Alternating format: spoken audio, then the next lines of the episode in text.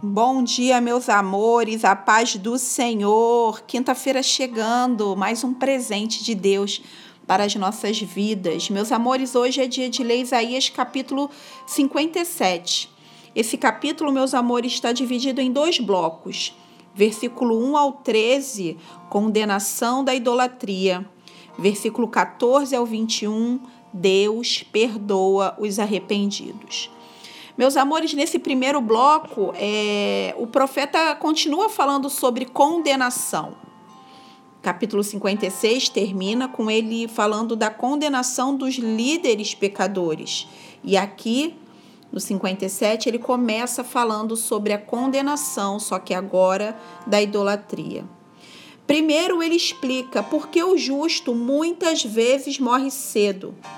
No finalzinho do versículo 1 diz: Deus os poupa do mal que virá, porque quem anda nos caminhos do Senhor descansa em paz quando morre. E a seguir, meus amores, uma convocação aos ímpios para prestarem contas dos seus atos. Magia, adultério, zombaria, prostituição eram algumas das designações figuradas para idolatria.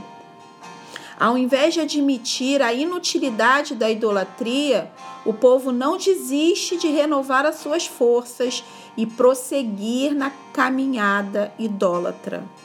Mas, versículo 13: quem confia no Senhor herdará a terra. Os verdadeiros adoradores desfrutarão das bênçãos do reino. E você? Onde tem renovado as suas forças? Existe hoje alguma barreira que te impede de chegar a Deus?